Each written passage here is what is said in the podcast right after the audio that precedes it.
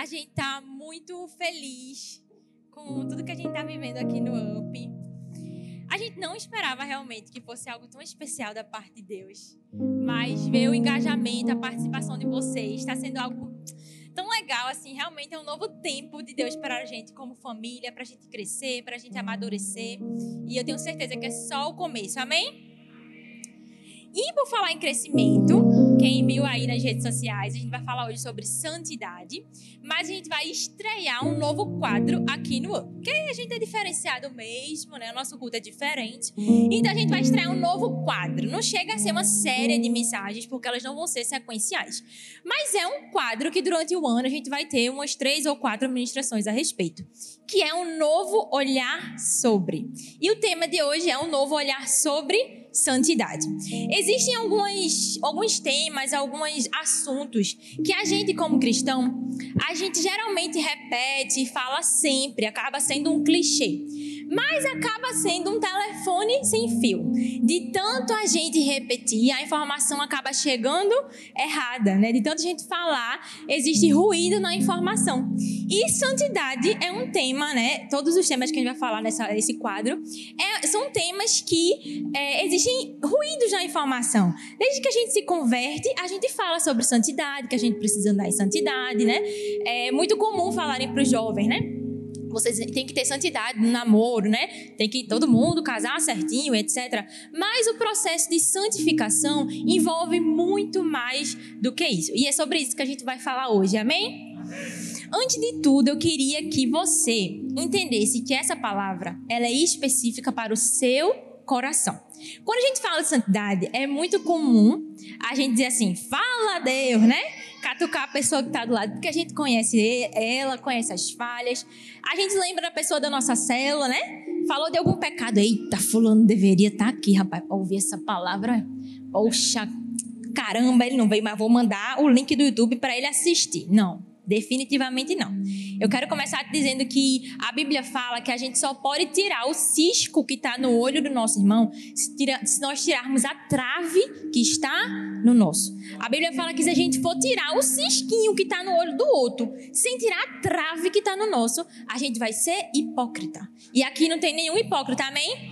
Então, à medida que a gente for conversando aqui nessa noite, vai ser muito rápido, eu quero que você foque no seu coração. Essa noite é uma noite de Deus de virar uma chave no nosso coração para vivermos em santidade. Amém? Quem está comigo? Glória a Deus. Etimologicamente, a palavra santidade tem sua origem no, no termo hebraico kadosh. Essa palavra é utilizada para se referir a algo que é santo, algo que é puro, algo que é separado. Na Bíblia, né, no Antigo Testamento, é, esse termo kadosh foi usado em algumas circunstâncias. Era usado para é, diagnosticar ou falar sobre o santo dos santos, ou seja, era um lugar separado, né, o tabernáculo. Kadosh também foi usado para separar, né, para falar sobre as classes consagradas, os levitas, os sacerdotes, né? E também era aplicado para as datas sagradas do calendário judaico. Mas a aplicação mais importante que Kadosh tem na Bíblia está no próprio nome de Deus. Existe uma parte que fala que o Deus é o Deus Santíssimo, ou seja, o Yahvé Kadosh, ou até mesmo o Santo de Israel, o Kadosh Israel. E por que, Belinha, tu tá me falando essa origem toda de Kadosh, pelo amor de Deus, que aqui não é aula de hebraica, aqui é só um culto do UP. Mas eu quero te dizer que é importante nós estudarmos sobre santidade, sobre santificação, porque o nosso Deus leva isso muito a sério. No próprio nome dele tem, tem, tá dizendo santo, Yahvé Kadosh, o santo de Israel, Yahvé Kadosh. A gente precisa ter esse entendimento que se algo é tão importante que está no nome de Deus, precisa ser importante para a gente também. Amém? Esse quadro vai ser diferente, né? Ele é dividido em três partes e tem subtópicos. Então, eu preciso que você preste bastante atenção no que eu vou falar. Se você quiser anotar, pode botar no seu celular, no caderninho. O pessoal do LED vai me amar, porque tem muitos LEDs aqui. Mas vocês acompanham comigo, amém? E o primeiro tópico é: por que falar sobre santidade? Em Hebreus 12, eu queria que você abrisse, por gentileza, sua Bíblia. Hebreus 12, no verso 1. Eu gosto que o povo acompanhe na Bíblia, viu, minha gente? Hebreus 12, 1. Bora rápido.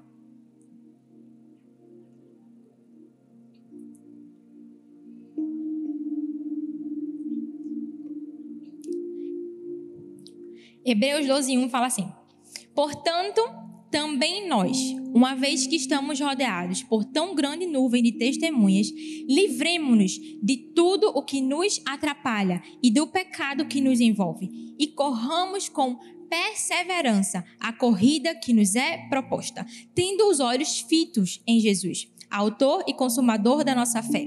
Ele, pela alegria que lhe foi proposta, suportou a cruz, desprezando a vergonha, e assentou-se à direita do trono de Deus.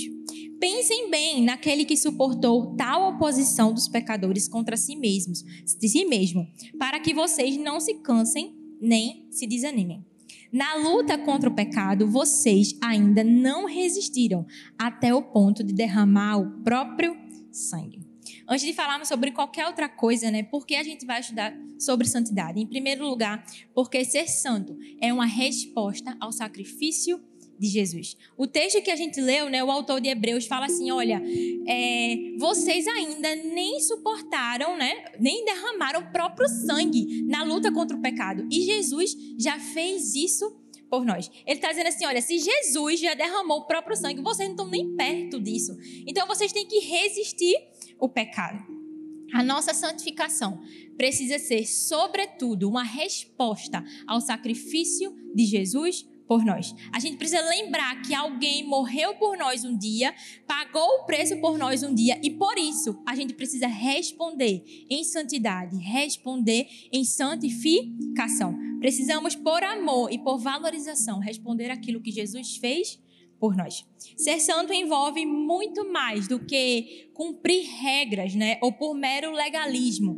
A gente está muito acostumado como cristão a sempre estar tá cumprindo regra. Alguém diz assim, olha, você não pode fazer isso, você não pode fazer aquilo, né? A gente se converte e já fala um monte de código de conduta assim pra gente. Não pode fazer isso, não pode fazer aquilo. E não existe nada de errado nisso. É, realmente a gente tem algumas coisas que a gente não consegue fazer, não pode fazer. Mas a nossa santidade não pode estar tá baseada em regra, não pode estar tá baseada em legalismo. A gente não pode estar tá aqui cumprindo, né, uma regra. E sim por amor àquilo que Jesus fez por nós, para responder o sacrifício dele. Porque, ora, se Jesus morre pela gente e a gente está obedecendo, andando em santidade, para cumprir regra, pelo amor de Deus, que foi que ele fez? Nada, né? Então a gente precisa ter esse entendimento que não é só cumprir regras, sabe? É responder realmente ao sacrifício dele. Não sei se vocês conhecem essa ilustração, é muito conhecida. De uma jovem que se casa e ela tá fazendo um peixe pro seu marido. E aí ela sempre cortava a cauda do peixe, né? Pra botar na panela. E aí o marido curioso perguntou, né? Oxente, amor, por que tu corta a cauda do peixe? Aí ela, não, porque minha mãe me ensinou assim tá tudo certo. Ela me ensinou assim, então é assim. Eu provavelmente seria essa mulher, porque eu não sei cozinhar. Então, o que me dissessem para fazer, eu ia fazer, obviamente. E aí, ele, curioso todo, num, num almoço de família, perguntou à sua sogra: Sogra, por que você ensinou a fulana que tem que cortar a cauda do peixe? Ela, não, porque a minha mãe me ensinou assim, é assim. Fica tranquilo. E aí, em outra oportunidade, ele chegou até a avó, não satisfeito, e disse: Vó, por que é que minha sogra, minha esposa, cortam um peixe para botar na panela, corta a calda do peixe para botar na panela?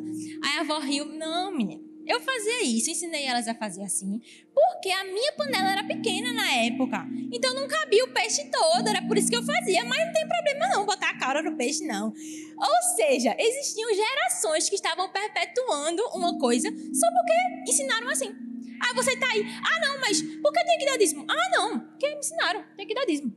É, tem que fazer isso mesmo. Ah não, mas porque não pode fazer nada de casamento não. É, pode não. Tipo, só vai cumprindo regra. Quando na verdade tudo está na Bíblia, tudo está nas Escrituras e tudo é por amor e valorização aquilo que Jesus fez por nós. Se você está fazendo algo só por fazer, você está fazendo tudo errado.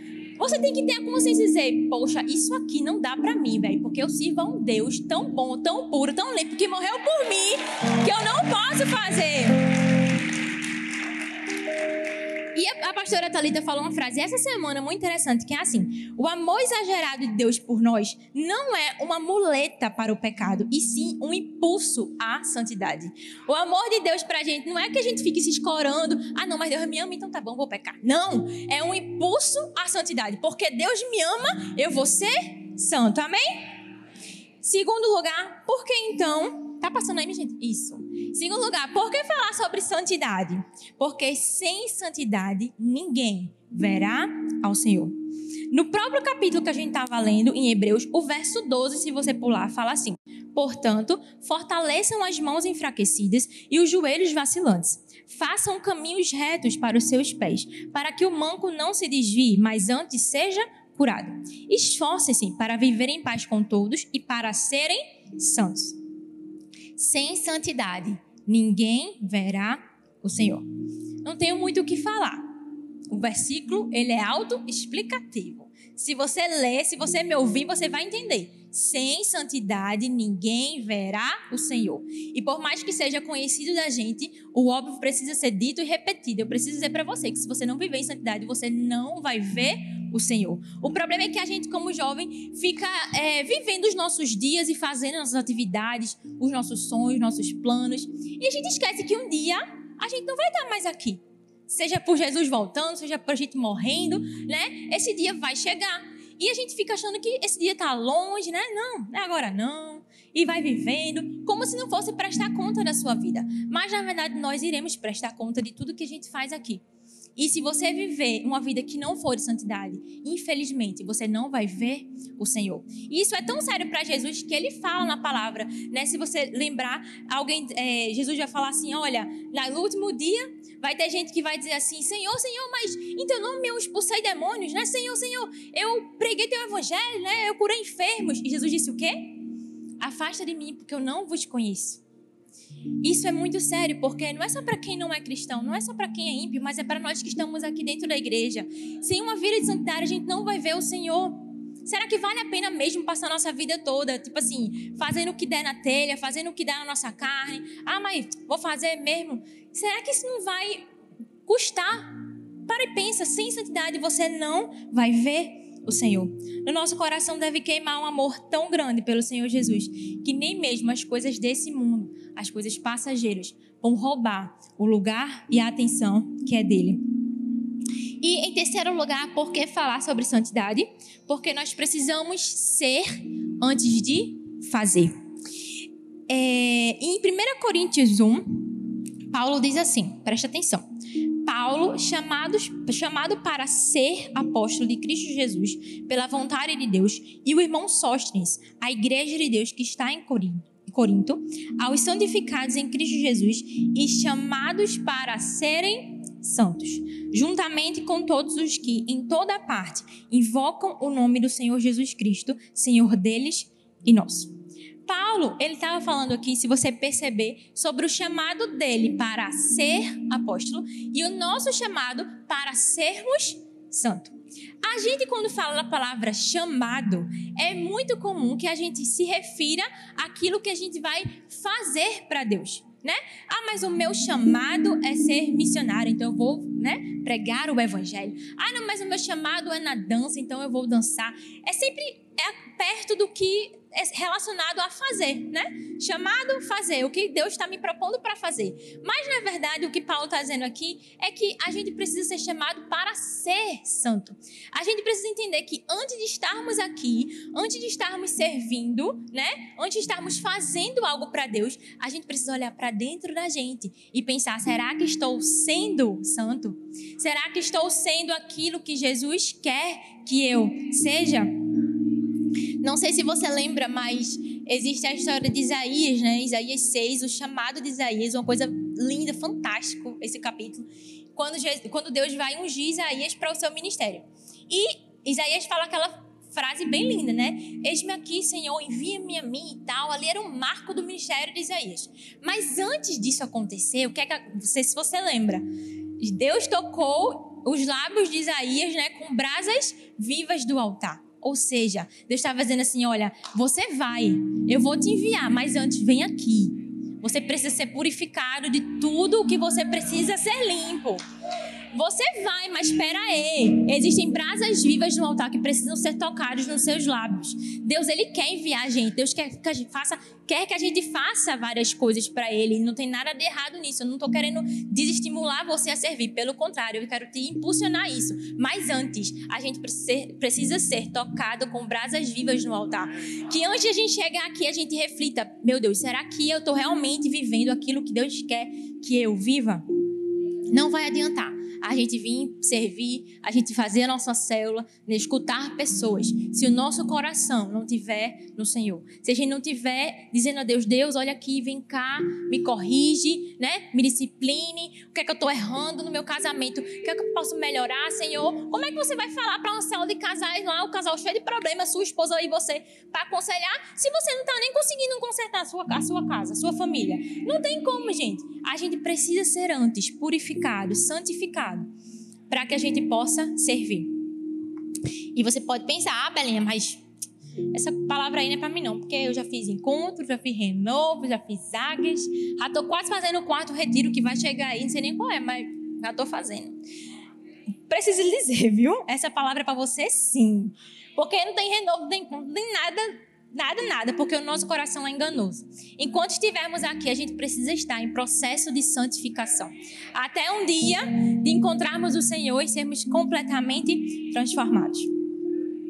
Luciano Subirá disse assim: A Bíblia define o chamado de Deus para o homem como uma convocação a ser e não meramente a fazer. E todos nós precisamos desse toque purificador.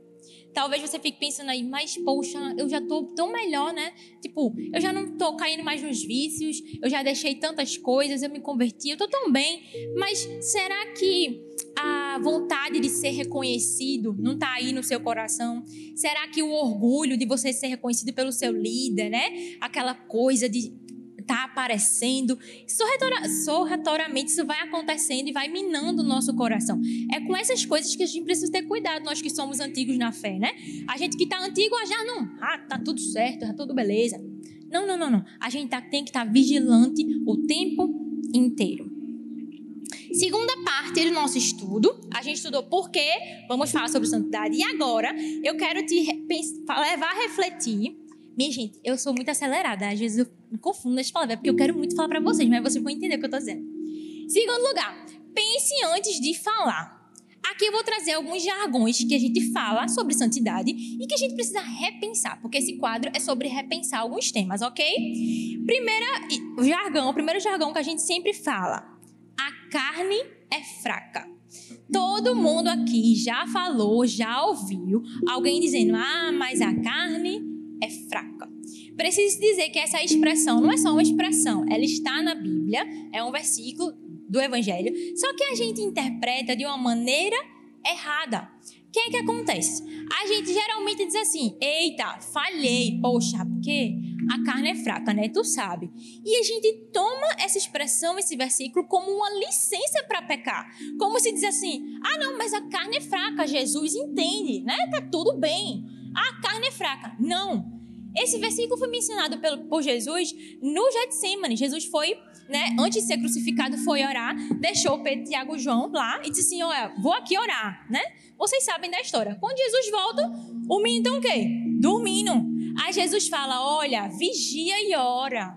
Porque o espírito de vocês está pronto, mas a carne é fraca. O que Jesus estava dizendo? Olha, você, o espírito de vocês está pronto, mas vocês precisam vigiar, porque existe algo em vocês, uma carne corruptível, que vocês precisam ainda lutar contra. Ou seja, a carne é fraca não é uma licença para você pecar, mas é um alerta. Tipo assim, olha, a carne é fraca, presta atenção né? A carne é fraca, não vai por aí, benção. Se tu sabe se tu tem dificuldade com mulher, por que tu tá seguindo essa benção?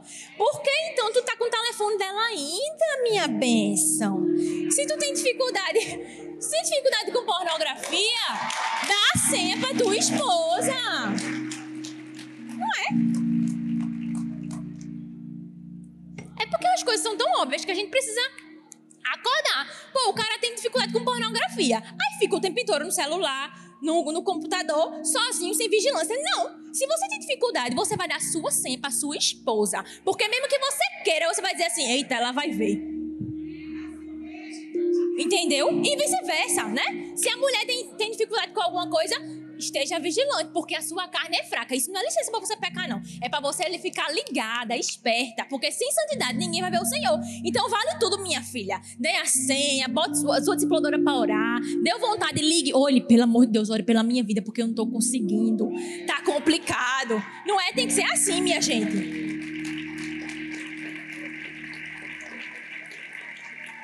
Deus ele quer levar a gente num nível de maturidade além. Nós somos adultos, nós somos pessoas, a maioria aqui, antigas na fé, mas Deus ele quer fazer a gente crescer ainda mais. Se a gente ficar nessa desculpa de que, ah, pequei porque a carne é fraca, ah, mas tu sabe, né, é difícil para mim, a gente não vai crescer nunca.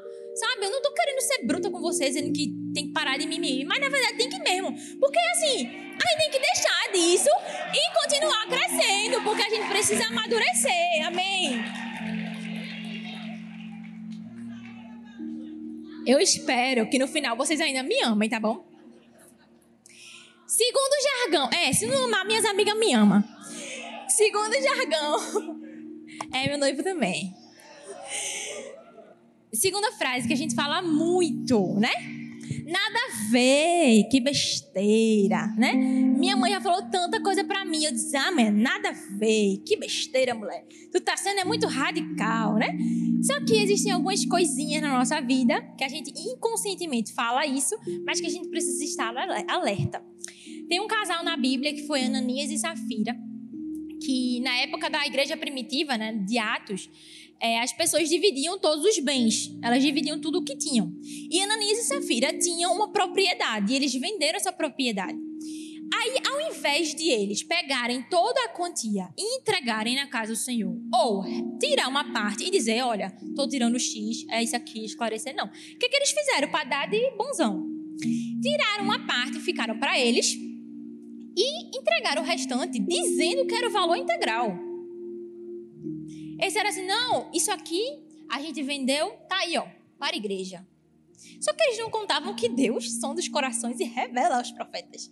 Então, Pedro, Deus revelou a Pedro que o que eles estavam fazendo era errado, que eles estavam, né, mentindo para aparecer, para dizer assim, sou demais. E Pedro disse: Meu filho, Pananias, por que você fez isso se o dinheiro era seu? Você poderia ter pego tudo, nem ter entregado, ou ter dito que era metade, né? Uma parte. Mas não, você mentiu. E naquela hora, Ananias morreu de forma fulminante. Ele caiu morto. Quando a sua esposa chegou, novamente ela mentiu para Pedro e ela também caiu morta. Pode parecer agressividade de Deus, né? A gente já estava no tempo da graça, né? Já estava em Atos.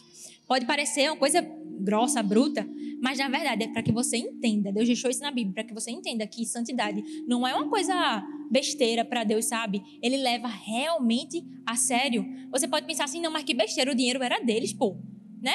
Poxa, não. Se eles mentiram, eles completamente falharam. A intenção do coração deles foi totalmente errada. E quantas vezes a gente tem falhado em besteiras? A gente tá dizendo, ah, não, mas que besteira. E a gente tá pecando. A gente é adulto, mas eu vou falar. Tem série, tem série, tem filme que não é pra gente assistir. Ah, não, mas nada a ver, que besteira, eu sou adulto. Um adulto, um caramba. Se tem cena que não é pra assistir, cena que é pornográfica, por que você tá assistindo? Se aquilo ali pode ser uma, uma portinha, uma brechinha, pra que lá na frente o diabo te derrote. Ah, mas nada a ver, que besteira. Não, nada a ver, que besteira não, minha gente. A gente precisa estar vigilante. Ananias e Safira também acharam que era uma besteira, mas deu errado. Às vezes é uma roda de conversa no trabalho, né? Tá conversando lá e você não quer ser indelicado e sair. Você quer ser gentil com seus amigos, né? Você quer tá lá falando um monte de coisa que não presta e você tá lá, né? Você não quer ser indelicado e dizer, não, não vou ali. Eu trabalho em hospital, mas gente, eu não sei o que é que tem hospital para ter umas conversas podres. É um negócio complicado. Sangue de Jesus. Essa semana mesmo começou lá a baixaria na Copa. É horrível. O que, é que eu faço? Pego minhas coisinhas, licença, gente, bom dia. E vamos embora porque aquilo não me pertence. Ah, mas que besteira, Belinha. São teus amigos de trabalho, é só uma conversa. Tu não vai fazer isso mesmo. Não, nada a ver com besteira, não. Porque eu sou santa, eu sou separada. A gente precisa estar alerta a isso.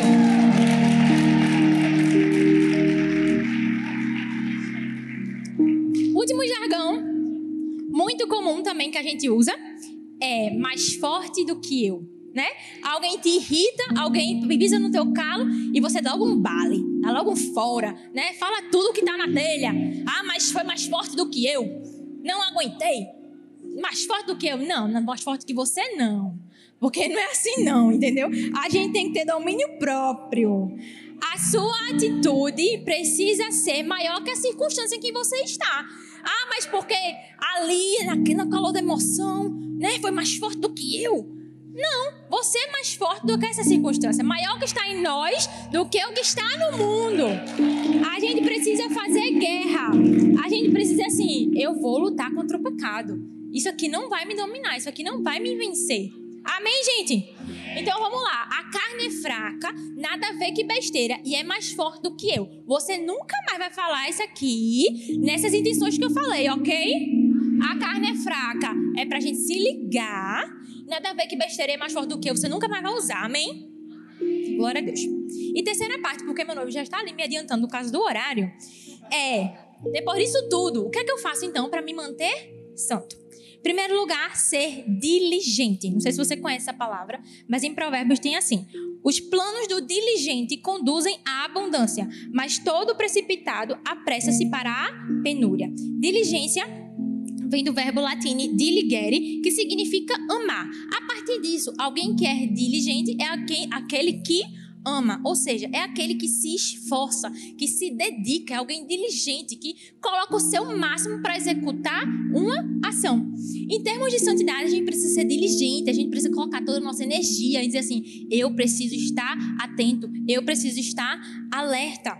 É se esforçar, é se comprometer. A W. Tozer diz assim: não podemos estudar a Bíblia com diligência e seriedade sem que nos deparemos com um fato óbvio.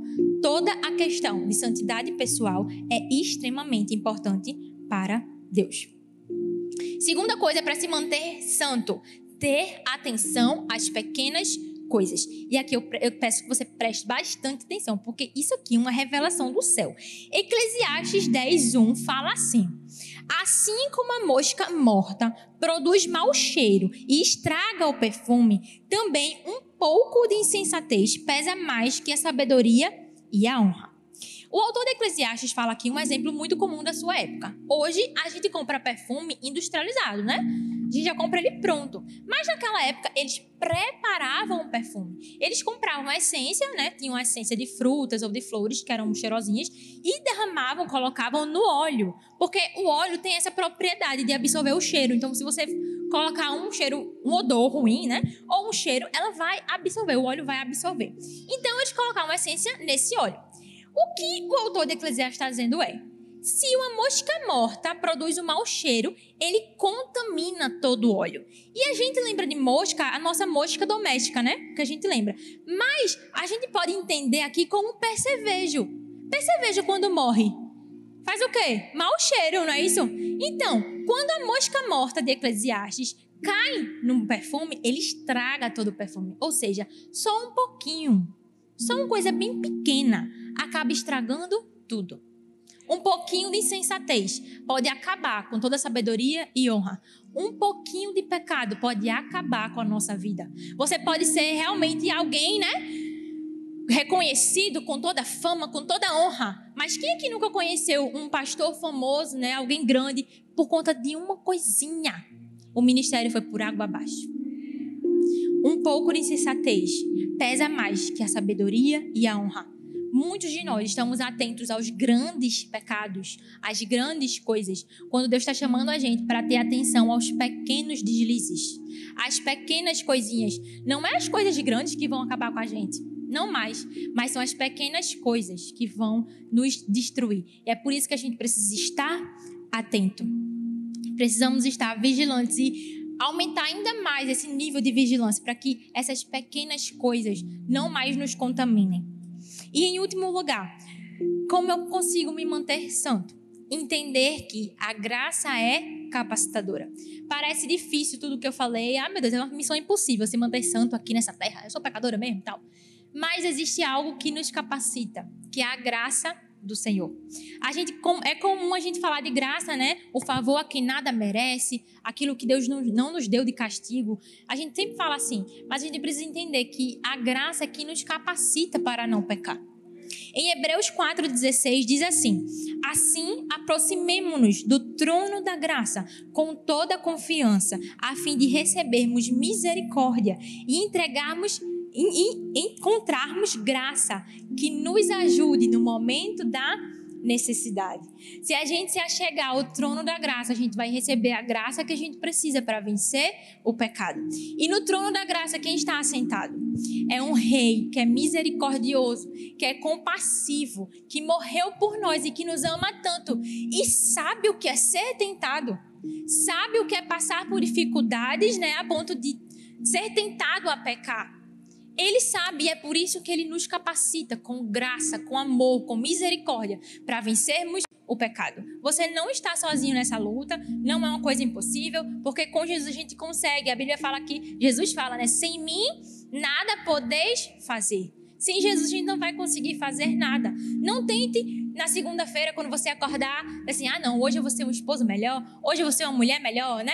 Uou, você, massa, coaching na veia, então ok, você massa. Quando na verdade a gente está confiando na força do nosso braço e não pode ser assim. Quantas vezes eu não acordei na segunda-feira e disse: Não, eu vou ser melhor, eu vou ser mais gentil, eu vou ser mais legal. Mas era só uma coisa que eu estava lutando contra mim, comigo mesma. Quando na verdade Jesus disse: Ei, menina, vem cá, mulher, vem pro trono da graça. Que se tu ficar comigo aqui, você vai conseguir vencer tudo que você tem para vencer. Talvez a gente fica gastando tanta energia. Ai, mas eu preciso deixar disso, eu preciso largar isso, né? E você fica dando atenção ao pecado, porque você está o tempo todo, tá repreendido, tá repreendido, tá repreendido. Quando na verdade você não tem que fazer isso, tem que olhar pro trono da graça. Se você todo dia se apaixonar por Jesus, aquilo ali vai ficando para trás. A gente precisa estar olhando pro trono da graça, pro rei que está sentado no trono da graça. Amém? Fique de pé no seu lugar, por favor. Como eu falei aqui, eu não quero trazer peso sobre o seu coração. Eu não quero trazer que essa palavra seja algo que traga um peso, sabe, sobre a sua mente, sobre o seu coração. Mas na verdade eu quero que nessa noite a gente ligue um alerta, que no nosso coração existe agora uma maior vigilância contra o pecado, contra aquilo que tão de perto nos rodeia. Feche seus olhos. Coloca a mão no seu coração. Tem esse momento mesmo de entregar o seu coração ao Senhor novamente. Dizer: Deus, eu tô aqui há tanto tempo. Eu tô nessa caminhada contigo há tanto tempo, Deus. Mas talvez eu tenha deixado os pequenos deslizes, eu tenha cometido alguns pequenos pecados. E nessa noite, Senhor, eu quero entregar ao Senhor. Eu quero que o Senhor transforme o meu coração. Que assim como o salmista, a gente possa dizer assim: sonda-me, ó Deus. Né? Que a gente possa dizer, Deus, vê se há em mim algum caminho mau e guia-me pelo caminho eterno. Deus, que o Senhor olhe para o nosso coração, nos mostre, Deus, nos aponte, Deus, aquilo que a gente precisa melhorar. Ô Senhor, não nos deixe errar, Deus. Não nos deixe ir pelo caminho errado, Senhor. Que nesse processo de santificação a gente esteja contigo a todo tempo. Pai, em nome de Jesus, eu quero declarar nesse lugar a tua graça sobre essas pessoas. Deus, que em nome de Jesus a tua graça possa inundar o coração de cada pessoa que está aqui. Pai, vai trazendo paz, alívio, descanso para quem tem lutado contra o pecado. Deus, em nome de Jesus, nos dá estratégias certas.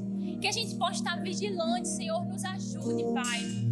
Nos ajude, Deus.